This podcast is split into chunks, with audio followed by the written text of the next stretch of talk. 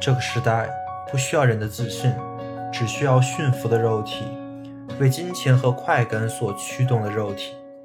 当你被 know how 的知识、不问目的的手段所驱动着，变得越来越简单的时候，可否想过找回你的复杂？维生素 E，二十世纪重要思想系列，帮你重构自己的复杂。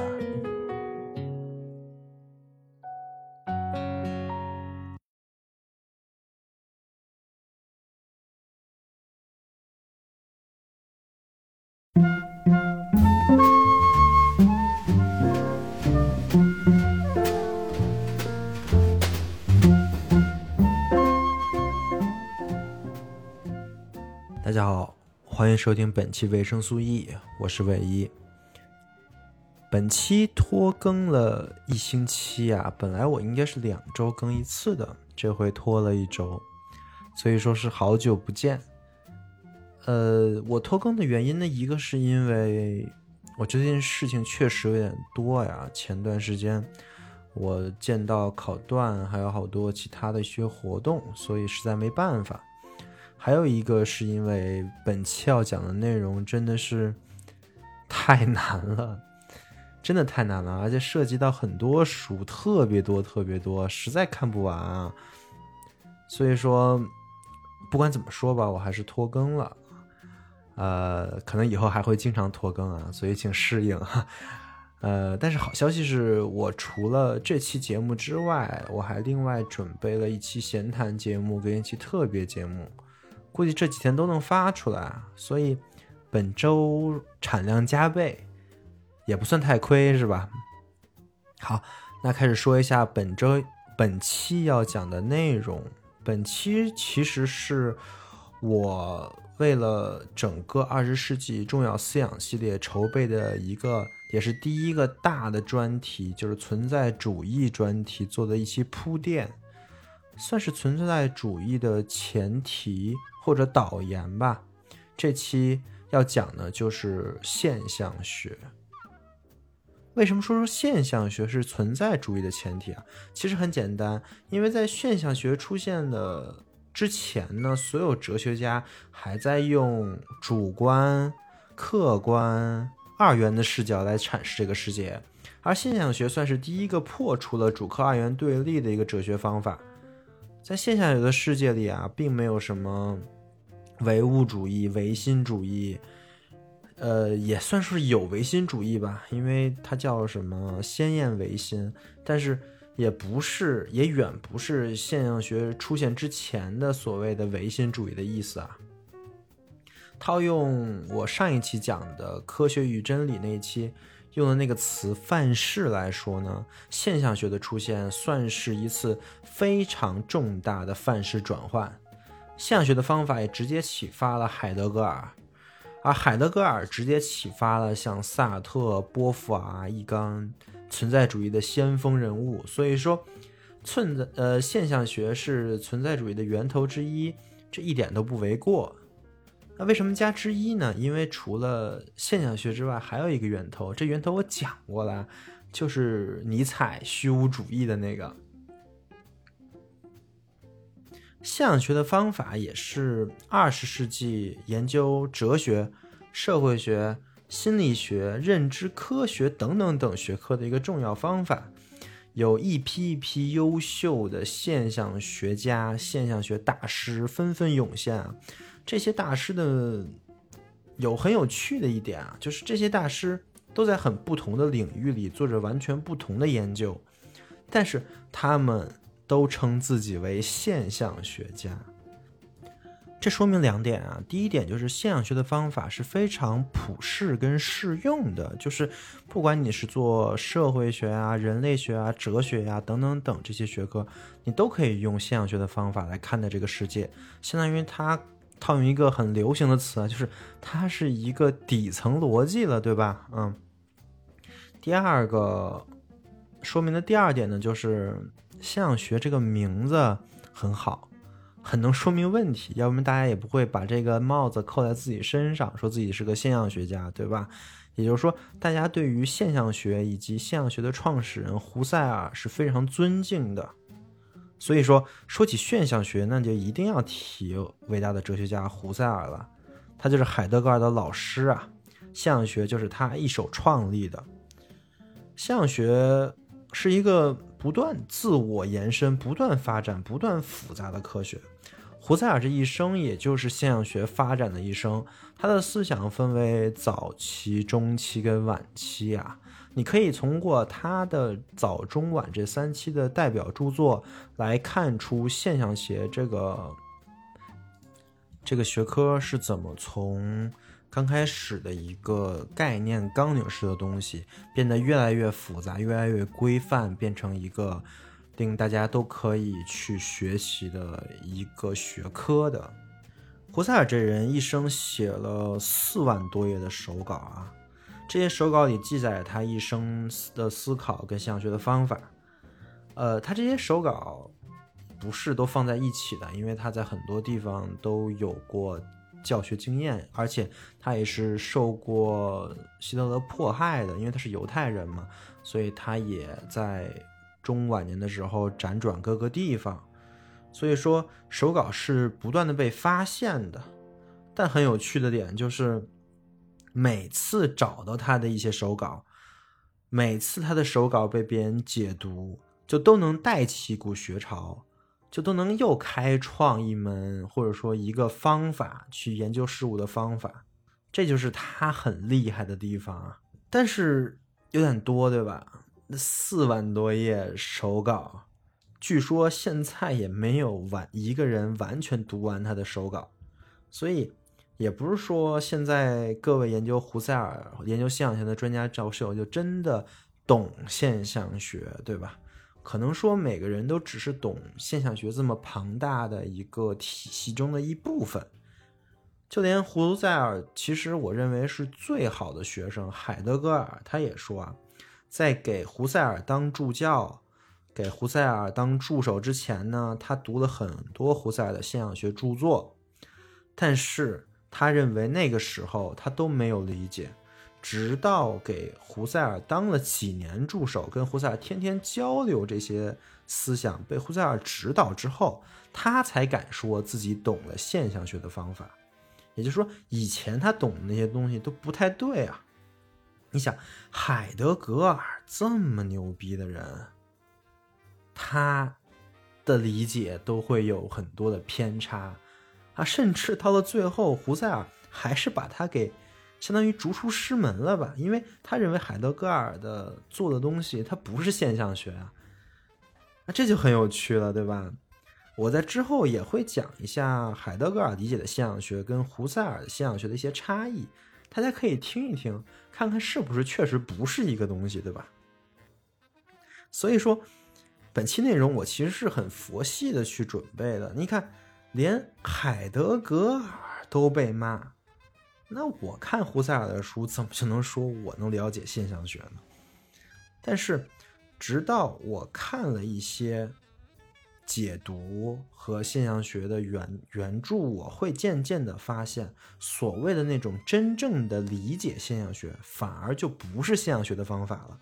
哎，这点特别有趣啊，就是。现象学其实讲的就不是说什么啊，你真正理解了什么什么什么什么东西，现象学就不图这个。所以说，我会把我在这段时间学习现象学的和阅读这些书的一些经验都分享出来，尽量把我理解了的部分讲明白，就是说明我到底是怎么想这块的。其实说到这一点，我还是挺有自信的，因为。我其实对自己能很通俗的讲出一个很难的东西，并且可以让大家理解这个事儿，我是很有自信的。所以，虽然这期很难，但我不会把它讲的不是人话，大家也不要担心，肯定能理解，没那么玄乎。好的，那我们现在就开始啊。我们在说一种哲学方法，或者说一种思想之前呢，在这里首先讲讲这个思想出现之前，人们都是怎么想的，这个思想会解决什么问题，他想解决什么问题，对吧？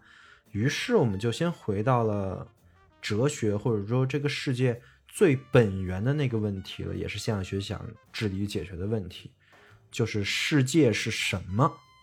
但是海德格尔也会认为，世界上最本源的问题是存在是什么，或者说世界是如何存在的这种问题啊。不过没关系，其实都差不多，对吧？有无数人，真的是无数人对这个问题做了解答。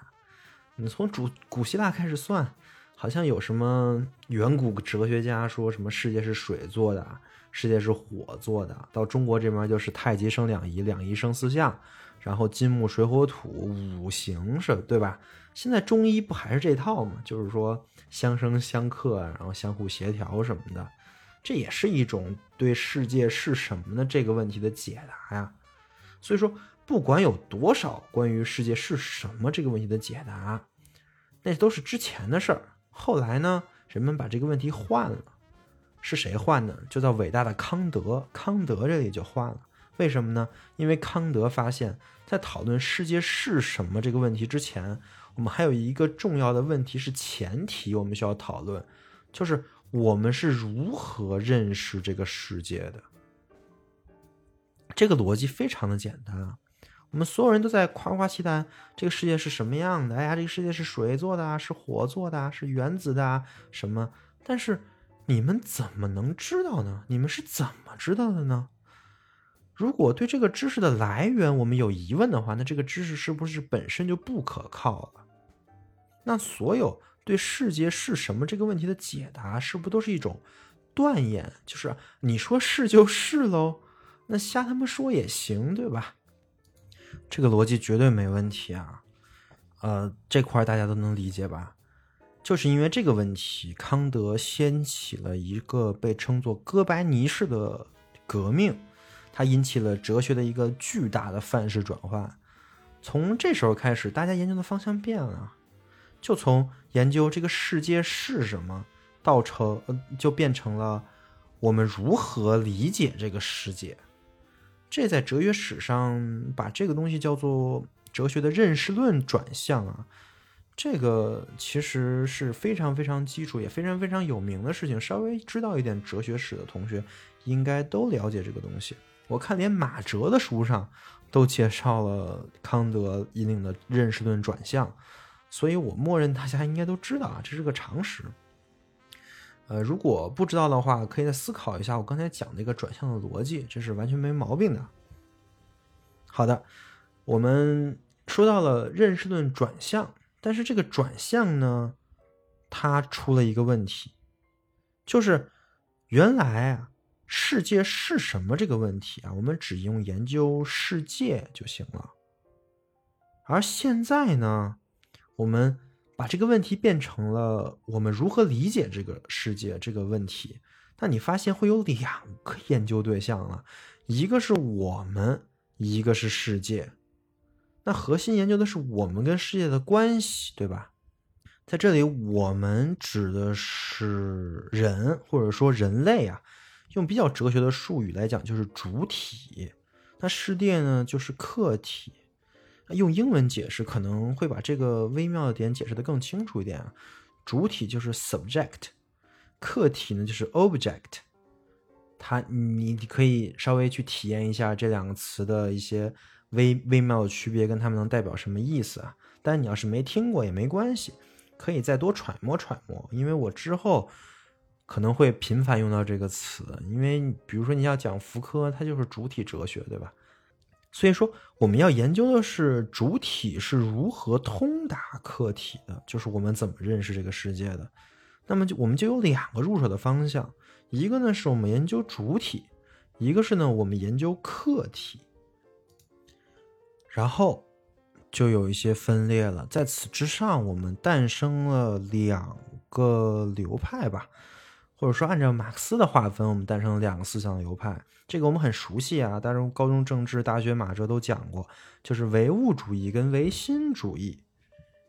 我摘一本我买的大学的马克思主义基本原理概论的话，你看，我为了准备这个播客，我连这个书都买，你看我多认真，对吧？它里面是这么说的：对哲学基本问题第一方面的不同回答。哲学可划分为唯物主义跟唯心主义两个对立的基本派别。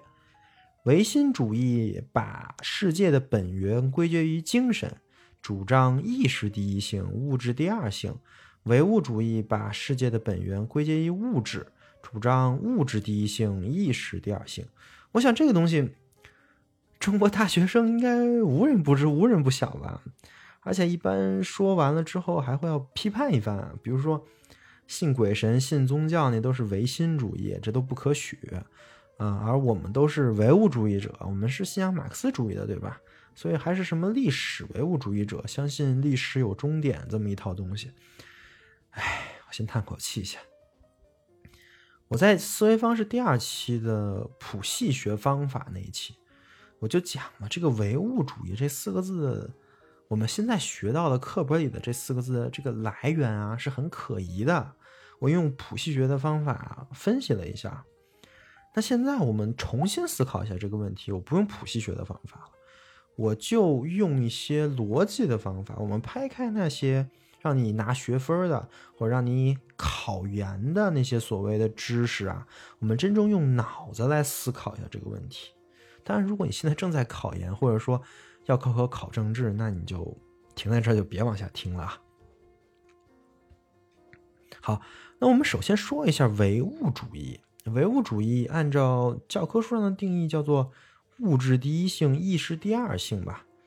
哎，这个这个主义或者说这种思想，它有一种很直观的正确性。很多人一第一眼看到这个就觉得这个理论对。我小时候也是这么觉得。我第一次听说唯物主义的时候，我就觉得啊，这个肯定对。那个唯心主义太可笑了。你想啊，你要是失去意识了，这世界还能消失了吗？那肯定不会啊。虽然你根本就不知道你失去了意识，这个世界到底消不消失，因为你失去意识了，你当然不知道，对吧？但是你一定觉得它不会消失，谁没了这个世界不都照样转，对吧？所以唯物主义在小时候感觉那一定是正确的，它非常的直观。但是小时候想事情啊，往往是想浅了一点这种很直观的那种。正确，在逻辑上真的是正确的吗？其实不是的。我举几个例子你就明白了。第一个例子，你现在可能在一个房间里，或者说在室外，不管在哪儿吧，在在某地。因为我现在在我的书房里啊，所以我就按照我的书房里说。你认为啊，我在我的书房里，或者你在任何一个空间里，你在这个空间里能感知到多少件事物？这是一个问题啊！你能感知到多少件事物？这个问题的答案其实是无限的，对吧？因为你能观察到的事物是可以无限分割的。比如说我前面这个电脑，它虽然叫电脑，但它其实是一个显示器加机箱，还有键盘跟鼠标，对吧？这个机箱呢，还能再切分成显卡、内存、主板，不啦不啦不啦。那显卡还能再往下切？你看显卡有外壳吧，它有那个散热板吧，还有电路板，还有螺丝钉等等等等等等。我这么说，能把这些东西还原到原子，还能还原到夸克。如果弦理论正确的话，我还能还原到弦，对吧？这是没完的，这个你能理解吧？但是我说的这些，都是我能意识到、认识到它存在的这些东西。那么就有一个问题了，有没有我那些意识不到的、别人能意识到的东西在那里？那太有了，对吧？这肯定是有的。比如说我脸上有个饭米粒儿，我自己可能意识不到，但是别人能看见，他能提醒我，我就意识到了。但是你不能说这个饭米粒儿不存在，对吧？呃，再比如说，比如说这个屋子里有有一只蚂蚁。它能意识到的东西，我应该都意识不到，因为在它那个尺度太小了。它它感知这些事情，跟我感知事情的方式是完全不一样的。你明白我意思吧？这个波普尔在反对科学归纳法的时候也说了，这个我上期也讲了，就是人意识到一些不断重复的事件，是因为人本来就置于那个视角之上，就是对于人来说，不断重复的一些事件。对于一个只蜘蛛来说，可能就完全没有相似点。对，那我想说的核心就是这个了。就是你其实是生活在你能意识到的这个世界里的，而什么决定了你能不能意识到这个东西呢？这个问题非常的重要且有意思的。我再我再说一遍啊，你好好想想这个问题：人是生活在自己能意识到的这个世界里的。那么，什么决定你能不能意识到一个东西呢？因为你要知道，这间房间里有无数个东西，肯定有你意识到、意识不到的。那么，什么决定了你能意识到这个，而意识不到那个呢？这个问题非常的好啊，但这个问题其实就是反对唯唯物主义，或者说唯物主义不完全正确的一个核心问题。就是人的意识其实是在不自觉的选择的，而这个选择才决定了人的人所所处的世界到底是什么样的。不管你能不能意识到一个东西是什么，是什么决定你意意识到还是意识不到的，这个东西一定不是物质，对吧？它一定是藏在你主体里面的，而不是在客体里面的。这是我通过这个例子想说明的事情啊。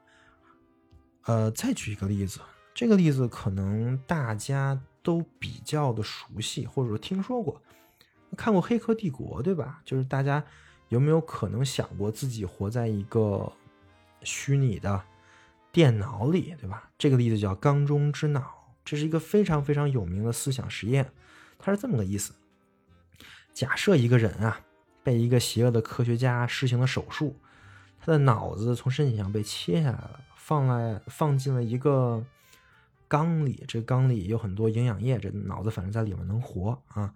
然后他们再把这个脑子的这些神经呢，都连在计算机上，就跟《黑客帝国》那种感觉一样。这个计算机向这个脑子里传送信息，以使他保证完全正常的一切的这些知觉感觉。所有东西全都一样，但只不过这些东西都是计算机给他的，而不是他真正感知到的。所以，对于他来说，人啊、物体啊、天空啊，什么什么什么都存在，自身也可以运动，身体也有感觉。啊，然后这个脑子呢，还是原来的脑子，还还有原来脑子的一切功能，可以记忆呀，可以感知啊，一切一切都行。那么。就这么一个情况的话，问题就是，你如何担保你不是处于这种情况的？我再说一遍啊，就是你如何保证你不是一个缸中之脑？你能保证吗？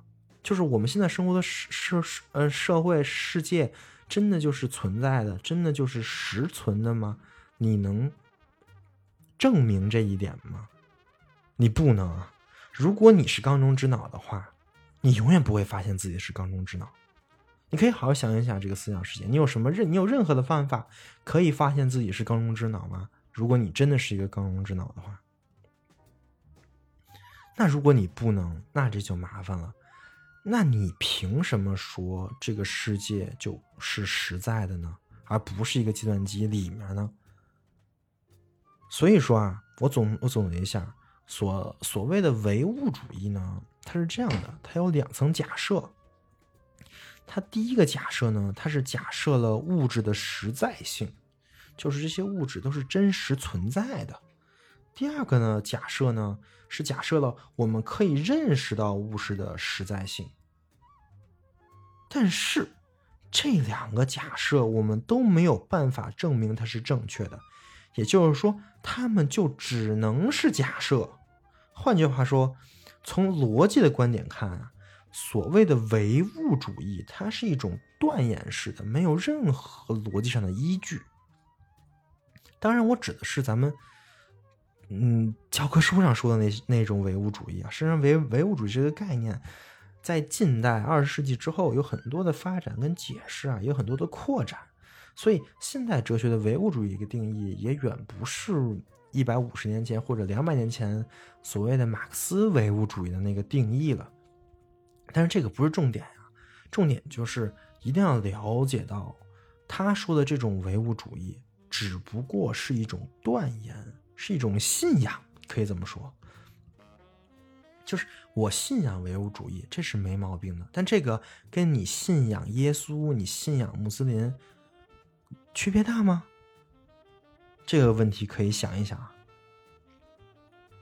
但是，还是我上期讲的那个是吧？就虽然它是一种断言，但是我们也没有必要，也没有任何道理就放弃这种思想。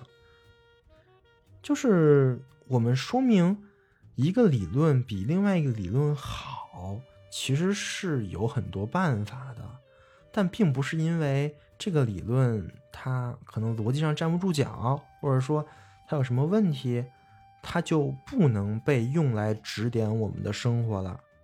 其实，唯物主义作为一种世界观来说，是能解决很多问题的，而且也非常符合十八世纪那个时候的科学成果。就是牛顿力学当道那个时候，在牛顿的物理世界里，那完全没有什么意识存在的空间，对吧？你一个小头，你你一个小球是怎么滚的，是怎么运动的？其实，在宇宙大爆炸的那一刻就定好了，按照牛顿的公式去推，你推回去就行了。只要你不去碰它，你怎么想它，你怎么用思想去决定它，它都不会去停的，对吧？所以说，对于一个无神论的人而言呢，唯物主义确实是一个反击有神论的一个非常好的武器。但我刚才也说了，这东西呢。跟有神论都是信仰，但是这个信仰还有一个问题啊，就唯物主义有一个很大的问题，就是它是跟虚无主义是强绑定的。这个你好好想一想，你就能理解，对吧？因为如果你相信什么物质决定意识，那么就意味着你一定相信决定论。就是人是没有自由意志的，对吧？因为物质决定意识嘛，那你的意识都是物质决定的，你有还有什么自由呢？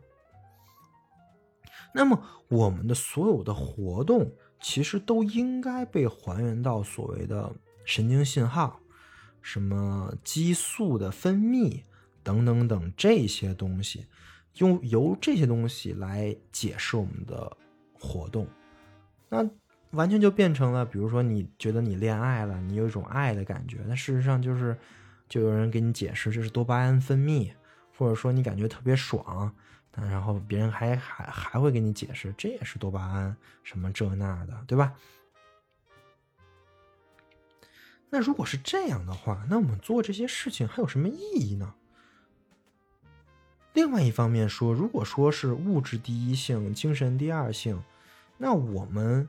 人类其实是处于宇宙中特别特别渺小、充满了偶然的一个物质现象，对吧？如果你把人类就想象成一种物质的话，那它其实没有比一块微尘、一块尘埃高到哪里去。就是你，你跟一个尘埃来说都是物质，有多大区别呢？而且在宇宙这个尺度之下，在宇宙这种时间的尺度之下，我们做的很多事情又能怎么样呢？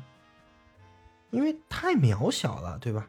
我相信很多很多人可能都是这么想的，而且深信不疑啊，就觉得，哎呀，这个宇宙那么大，那我们都是一粒尘埃而已，那我们做的事情有什么意义呢？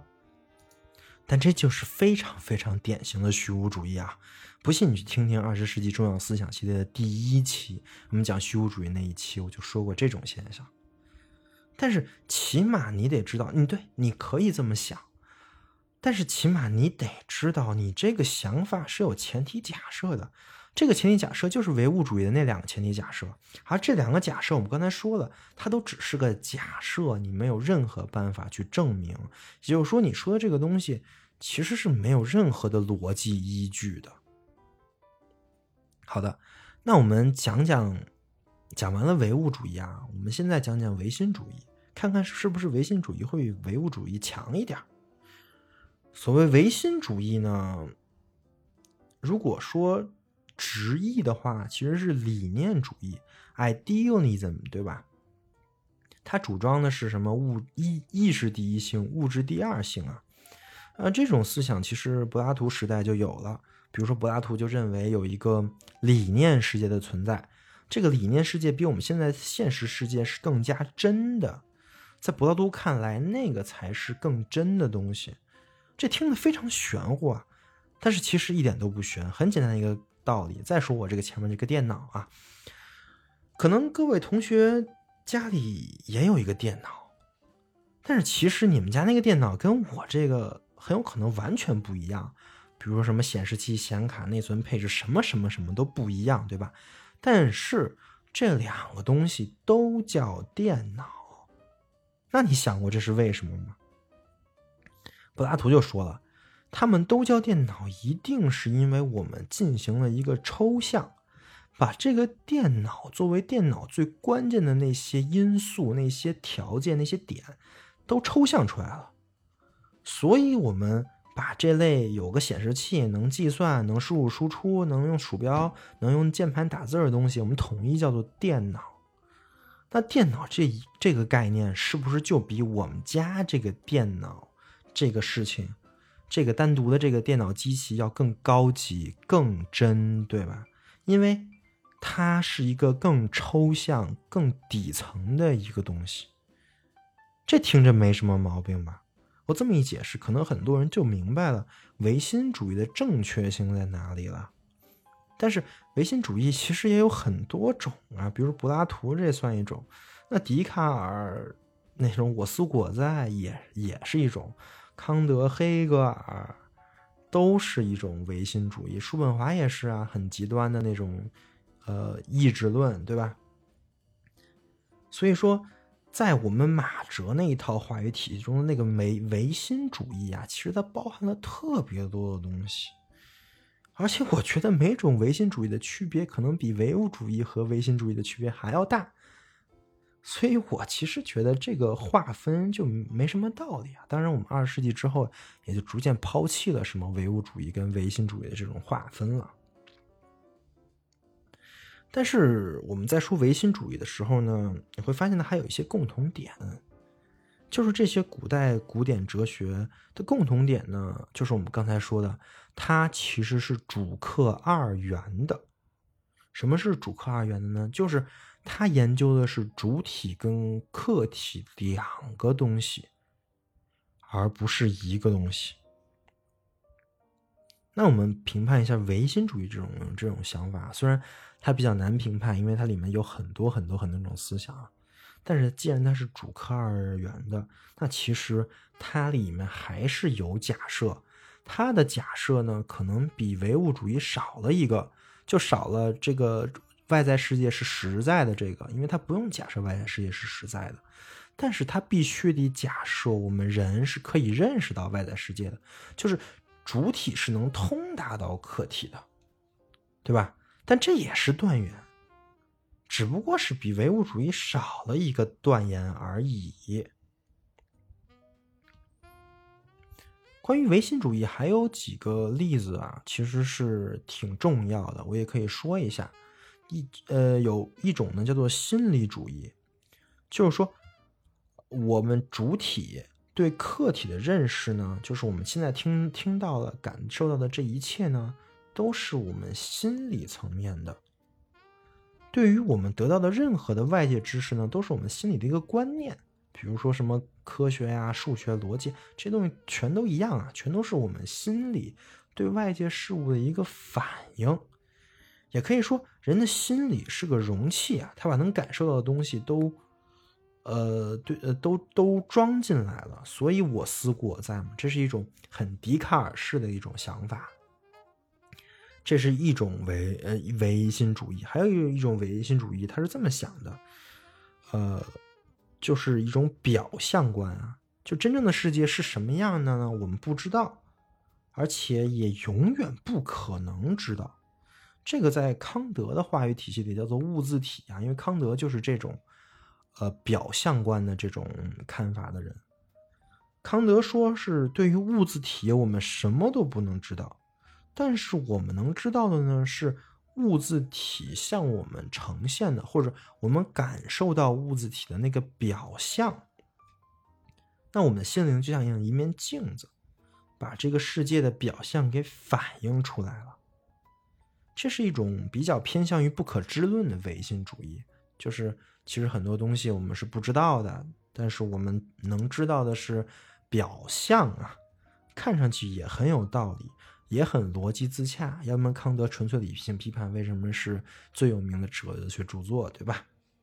这两种唯心主义呢，其实是很重要，但是也是很好的一个靶子。这个我们之后会说啊。那我们总结一下唯物主义跟唯心主义。我可以这么概括一下啊，你可以说唯物主义是一种更直观的，就是有一种很直观的真在里面，而唯心主义很明显是从经过反思的，有一种更逻辑的真在里面。但是这两种说法都是断言啊，都有前提假设在前面呢，所以说。唯物主义跟唯心主义哪种理论好呢？如果按照我们上期那个理论替代的那个观点，谁能替代谁呢？其实都不太行，对吧？而且，呃，你也可以很理解为什么这两个主义或者这两种思想，呃，有很多人站队啊，因为确实是没谁都没法说说服谁。两边都是在各种假设之上建立了自己的一套理论的框架，那有什么办法呢？所以其实都不太行。而二十世纪哲学的第一步啊，就是破除了这种唯物主义跟唯心主义的二元看法。一方面呢，就是胡塞尔了，就是我们今天要讲的这个现象学的方法。胡塞尔掀起了现象学的运动啊，用现象学破除了。物质跟意识的对立，这是非常伟大的一个工作。但是不止他一个人完成了这个工作。另外一方面呢，维特根斯坦通过语言跟分析概念的方式，把这个唯物唯心的问题讨论梳理成了语言逻辑的问题。他开启了哲学的语言学转向。至此，欧陆哲学和英美哲学两大方向就开始逐步建立了。欧欧陆哲学的开头就是胡塞尔这一套，英美哲学呢就是罗素、维特根斯坦这一套。不管是哪种啊，他们都是从破除这个主客二元的这种观点、唯物唯心的这种观点开始的。所以，我们终于说到了我们的主题了。我们我们开始说胡塞尔的现象学。接下来我就想说说现象学的方法，它到底是什么？他是怎么解决唯物唯心的这个问题的？以及它高明在哪儿？首先，针对我刚才说过的那两种唯心主义的观点啊，一个是心理主义，一个是表象论。胡塞尔在阐述现象学方法的第一本书《哲学研究》里就进行了批判。他认为，不管是哪种方法，都蕴含了太多的假设。而核心的假设就是外部世界的存在。换句话说，你凭什么说有一个外部世界的存在？不管你是物质决定意识，还是意识决定物质，你的前提是得有物质这个东西。那你怎么证明你有物质这个东西呢？你可以说你感受到了物质啊，但是你的感受不就回到你意意识层面了？就是说，这是个循环论证啊。是一个逻辑的悖谬，你可能嗯听的不太理解，我可以再讲一下，我再讲细一点。说白了，这句话意思就是这个：外部世界存在，为什么呢？因为你感知到了，但是你感知到的前提还是外部世界存在。也就是说，因为外部世界存在，所以外部世界存在了。这是一个。很明显的循环论证啊，所以从逻辑的观点看，我们是不能说明外部世界存在的，就跟我们解决不了缸中之脑这个问题是完全一样的。那麻烦了，那我们怎么才能认识这个世界呢？对此，胡塞尔提出了一个概念，这概念特别特别重要啊，这概念叫做意向性。什么什么意思呢？就是说。我们的意识啊，就是我们在脑内的思考，它永远是指向一个对象的。就是说，我们不可能单纯的爱、害怕、看见，这些词的背后肯定是有一个对象，只可能是我爱谁，我害怕什么，我看见什么了。你不可能说我就爱，然后没有宾语，对吧？所以说，我们的意识总是意向着一个对象的，这就叫意向性。这块能理解吧？我再进一步说啊，胡塞尔认为意向性就是人意识的一个必要条件。什么意思呢？就是说，如果人不意向什么东西，我们假设有这种情况存在，那就只能说明他没有意识了。什么时候不意向对象呢？就是你失去了意识的时候，比如说你睡觉的时候，你喝酒喝断片了，你就不意向对象了。这大家可以试试啊！你可以自己脑子想一想，我能不能不意向一个对象？就是我不想一个对象，那这是一个什么样的感受啊？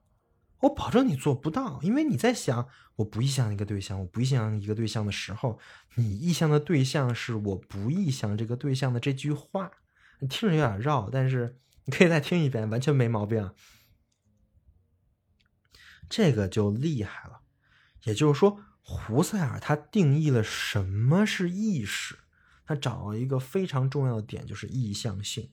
有了这个前提，我们就可以继续讨论了。这个时候，胡塞尔他对唯物主义进行了批判。比如，你在听我说话的时候，你走神了。你走神，你可以想我今天要吃什么，你也可以想月球上到底有没有嫦娥呢？你可以想钢铁侠为什么不把手套给惊奇队长，自己非得做到做大死打那个响指，对吧？因为这个问题我想了好久了。总之，你想的或者说你意向的这个东西啊，它不用是现实一定存在的这个东西，也不用跟你正在经历的事情或者说你的经历相关，你可以意向一切东西，这个叫做意向的全能性。什么都行，你可以意向一切。所以说，你的意识和外在的任何一个事情，其实是没有一个因果性的关系的，也不应该假设一个因果性的关系。你的意识是个自由的，它不受因果束缚，这个能理解吗？就不会因为外面有什么，你就必须得这么想。没有什么真正的这个意识，呃，物质就决定你的意识了。那你那你想什么，其实是你自己控制的。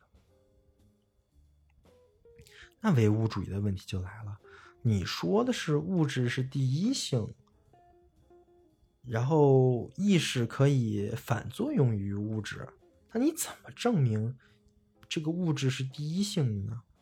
而意识还能反作于物质？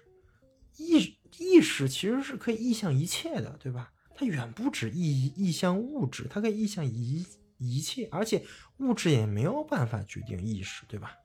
这是唯物主义核心的问题，也是那个两个假设，它没什么道理。核核心点就是这儿啊。同时呢，胡塞尔也对唯心主义做了批判，比如说康德那个物自体的概念，因为这也是个假设呀。他假设了物自体存在，而且我们什么都对物自体什么都不知道，我们能看到的只不过是一个表象，是物质是物自体展现给我们的，这只是为了自洽而做的表象啊！你陷入在这里，什么都解释不了。而且“表象”这个这个词，在胡塞尔看来，它有一个无限后退的问题，就是你说一个表象，那是不是我们看到的真的是这个物自体的表象呢？还是表象的表象呢？还是表象的表象的表象呢？这个你完全说不清楚了，对吧？所以说，在胡塞尔看来，根本就没有什么表象，所有东西都是你意向的对象。只不过我们意向一个对象的时候，我们永远看不到全貌，只能从一个方向来意向到一个对象。就比如说，我现在还是在看这个电脑啊，这电脑已经出现三次了，挺好。我对着这个显示器呢，我就只能看到显示器正面的这个内容。我看不到显示器的背面，对吧？但是我看不到，不代表我不能意象一下，这显示器是有背面啊，它背面长什么样，这只是一个角度问题，对吧？那我们能代表我们的意象对象，就是我们意象的东西。它有实在性吗？如果如果我能证明它有实在性的话，那我们又回到了唯物主义，就是相当于我们这个外界世界是有实在性的，对吧？当然，我们肯定是证明不了的，因为我可以意向一切东西，我可以意向一个独角兽，我还可以意向个当钢铁侠。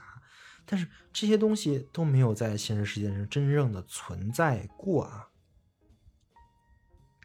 所以在胡塞尔看来啊，我们真正现实世界的这些东西，就是咱们用所谓的现实世界来说明这个我们生活的这个实在世界，这些东西呢，其实才是偶然的。事实式的事实性的经验世界，仅仅是无限可能性世界的一个特例而已。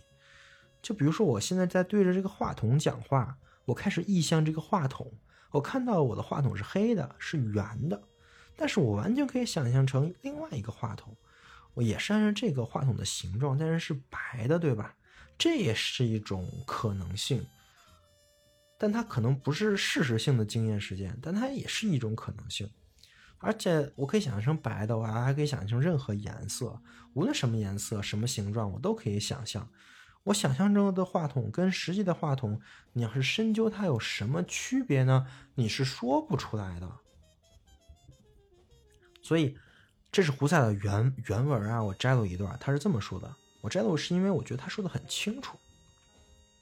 如果我向自己呈现上帝、天使或者可知的物自体，这物自体就是康德那个物物物物自体的意思啊，或者处理或者物理事物或者圆的方等等等，我指的是在每个情况下被命名的超越的对象，或者说我的意向性对象，就是我们刚才说这些东西都是我的意向性对象。无论这个意意向性，呃，无论这个对象存在还是想象的，或者就是荒谬的，其实没有不同。这个对象仅仅是意向性的，这句话不意味着它作为意向性的实在的部分在其中存在，或者说它的阴影存在。因为有很多的想法，比如说心理主义就会觉得它其实是在你心里的一个投射呀。它的阴影在你心里有一个阴影存在啊，这些都不意味着，而只意味着被规定为对对象的指称的意向存在，并非那个对象也存在。如果意向对象存在，意向也就是能指并不单独存在，而是被指称的事物也存在。呃。我觉得他写的挺清楚的，但是我念出来发现还是有点绕，是吧？但是因为他严谨啊，所以他会会这么绕。但是这个其实是说明了意向性是有一个特别重要的性质，就是它意向性这个性它是独立存在的，就是一个意向性，它不需要假设什么实体世界，也不用假设什么物质啊什么东西来做支撑。意向性就是独立存在的意向性，因为意向性这个概念呢，我们就不用再讨论什么物质啊、意识啊、物质决定意识还还是意识决定物质啊，因为这些东西都是假设，只有意向性是存在的，是真实的，是你能在你脑子里感受到的，所以我们通过意向性。就可以抛开了物质意识这个二元框架讨论问题了，这个太重要了。同时，胡塞还说了，这个意向对象到底是存在的还是虚拟的，你不但区分不了，你也没有区分的必要。为什么呢？比如说，你面对一张桌子呀，然后你有一个角度，你就只看到它三条腿但是你会觉得这个桌子就只有三条腿吗？不会吧？因为就算你没有看到第四条腿，你也会脑补它有第四条腿的。因为如果它没有第四条腿的话，它就倒了，它就不是一个很稳定放在这的桌子了。那也就是说，虽然你只看到了三条腿，但是在你的意识里，它是一个四条腿的桌子。为啥呢？是因为你看到的现实对象也是你脑补过的，而且你一定会脑补的，所以你区分什么虚拟对象跟现实对象是没有什么意义的。这就是胡塞尔对我们认识世界这个事情的一个论述了。我不知道大家能不能接受啊，或者能不能听懂？我觉得我讲的还是挺清楚的。核心点就是意向性这个意思，他把什么物质啊、意识啊，都统一到了意向性这个框架里面。但是你可能会说，这个比什么唯物主义、唯心主义而言，也没听出高明在哪儿，对吧？其实就是另外一种解释世界的方法而已。那么为什么就会变成了一个思潮，大家都在使用，成为一个意向性运动了呢？那我现在就说了，这个方法确实是比那些区分物质、意识、物质第一、意识第一这些理论要高明的。高明就高明在了三个字：无假设。在胡塞的语境里，这叫无前提性啊。就是你，呃，我刚才一直在强调，唯物主义你需要假设什么什么什么，唯心主义你需要假设什么什么什么，就连任何一门科学都是不可能没有假设的，对吧？要不然也不会有什么科学常数存在。但是现象学就需要严格的做到没有任何假设，我们就没有任何预设跟偏见的说一个事儿。那如果这个事儿我们说不了呢，我们就放在那儿不说了。就比如说，其实我刚才那套，就是胡塞尔这套意向性的这套理论啊，它没有办法解释我们是怎么能意向到这个对象的，这个对象从哪来的这些问题，但是我们就不说了。无假设就是。现象学运动的一个核心观点啊，这个核心观点也会被概括为一句口号，这个口号叫做“回到事物本身”。所谓“回到事物本身”呢，就是回到意识本身，回到意向性本身。我们就站在这个前提下。我们讨论意向性的结构，我们不讨论什么时代的对象，什么东西是实存的呀？是是是是，这个世界是什么样的呀？这些东西从逻辑而言，全都是瞎说的，都是信仰，没有逻辑的真。这些言论不置可否就行，我们不关心。这就是现象学的另外一个核心概念啊，这个核心概念叫做玄歌。就是关于意识跟物质关系的问题，关于物质如何能决定意识，或者意识如何能反作用物质这些话，我们不讨论，我们也不关心，我们把这些事情加括号，我们就放在那儿，我们不置可否，这就是玄歌。玄歌有什么好处呢？好处就在于我们可以把精力从争论那些事情。中解放出来，我们不再争论那些有前提假设的那种无厘头的事情了。我们主要把我们的精力放在我们能说清楚的地方，就是我们每个人能直接感受到的、能直观到的东西，就是意向性上。意向性的结构是什么呢？这就是现象学研究的核心。好，那我们现在还回到刚才那个例子呀，就是我举的那个来说明唯物主义的问题的那个例子。你认为在你的房间或者你现在所处的空间里有多少件事物？你为什么会意向到这些事物而忽略另外一些？这个问题就是现象学要研究的问题了。因为这是不是说明我们的意向性其实是有一个结构的？这个结构就导致了我们可以意向一些对象而忽略一项对象。这个结构和什么有关？我们有多少种意向事物的方式？这些方式跟我们的直觉、逻辑、经验都有什么关系？这是胡塞尔跟后续的现象学家们讨论问题的核心。这个讨论的方法就是现象学的方法。关于现象学的方法，其实有非常非常多呀。胡塞尔专门写了很多本书来讲如何来做现象学。我说一个最著名的呀，就是现象学还原。什么是现象学还原呢？就是把一些你对你理所应当的，或者说对自然的那种态度的朴素信念，我还原成哲学的审视态度。怎么做呢？就是把一个你认为是实在存在的这种东西，还原成一种意向性对象，来研究它的意向性。在这个还原过程中，我们其实抛弃了很多那那些假设，比如说我们假设这个物质是实在的呀、理理所应当的呀、很多的理念呀这些东西。我们在这个还原里很容易就把它们都抛弃了，而真正的去面向了这个事物本身去讨论这个，这就是现象学还原。这个方法影响了一大批人啊，也造就了一大批的大师，比如说海德格尔、加达默尔等等等。最著名的可能就是海德格尔，他写了一本书，专门就是讲自己怎么使用现象学方法。来还原存在这个概念的这本书好像就叫《现象学的方法》。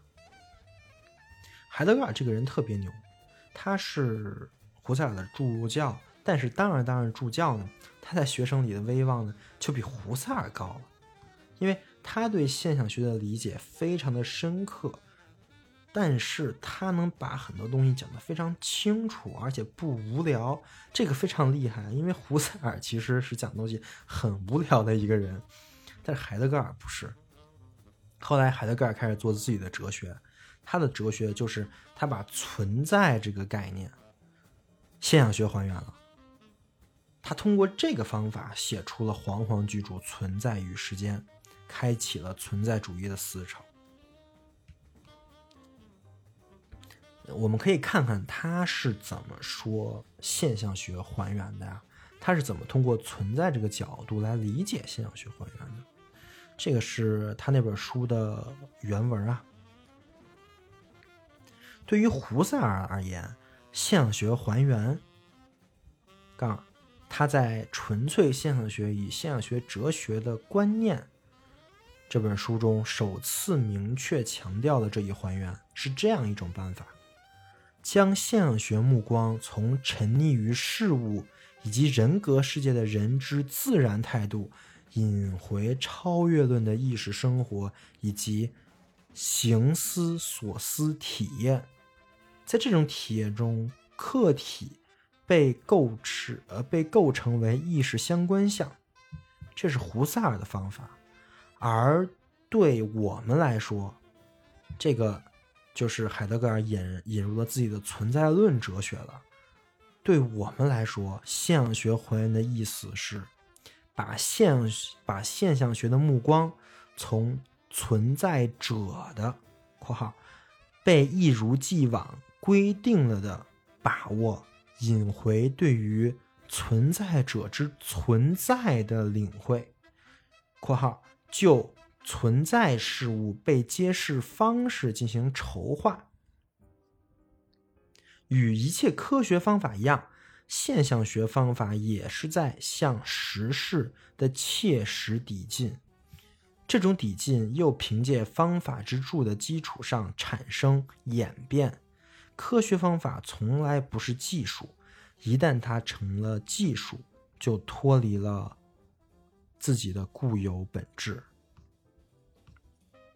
这是海德格尔对现象学还原这一个概念的一个描述。你可能不理解他说的是什么意思？什么是存在？什么是存在者呀？什么就是把呃存在者还原成了存在？这都啥意思啊？啊，不过没关系啊，因为这是我下期讲的内容。下期是我们存在主义讲的第一期。我们就来讲一下伟大的海德格尔和他的基础存在论，以及存在是什么，存在者是什么，存在跟存在者有什么关系。好了，本期就是这些内容，不知道我讲的是不是清楚啊？现象学这个东西太难了。但而且我发现，我讲的要是如果我要讲的想想讲的好理解呀，那必然就会不精确，会有很多的误解和表达不到位在里面。不过也没办法，毕竟它是现象学。我觉得能表达成像我这样，我个人已经很满意了。当然，我讲的这些东西，对于现象学这门学问来说，是最最最毛皮、最最最浅显的那些东西，连讨论可能都算不上啊。如果真的对现象学的方法有兴趣的同学呢，我会列出书单在后面，大家可以看一下，也可以自行阅读。但是我会提醒一下，非常的难。我真的读了很累，很辛苦。总之，希望我这期节目讲的现象学，大家可以理解，并且能给大家带来一些新的视角跟启发吧。因为现象学真的是二十世纪谈论很多事情的基础。如果你还在用那种唯物唯心、心无二元的事，呃，这种方法来谈论事情的话，真的很过时了。当然我知道我们教的是那些啊，但也没有办法，就跟我们会教牛顿力学还教不了量子力学是一样的。这个东西真的是很难，但是我希望大家能起码能摒弃掉自己的一些已经固化的想法，重新面向事情本身去思考一些问题。好的，以上就是本期全部内容。如果你对本期内容感兴趣，或者想获得本期提到的以及我准备播客所看的相关的书籍材料的话，欢迎加我微信好友。微信好友添加的方法上期已经说了，所以就不再赘述了。好，感谢大家的收听，我们下期再见。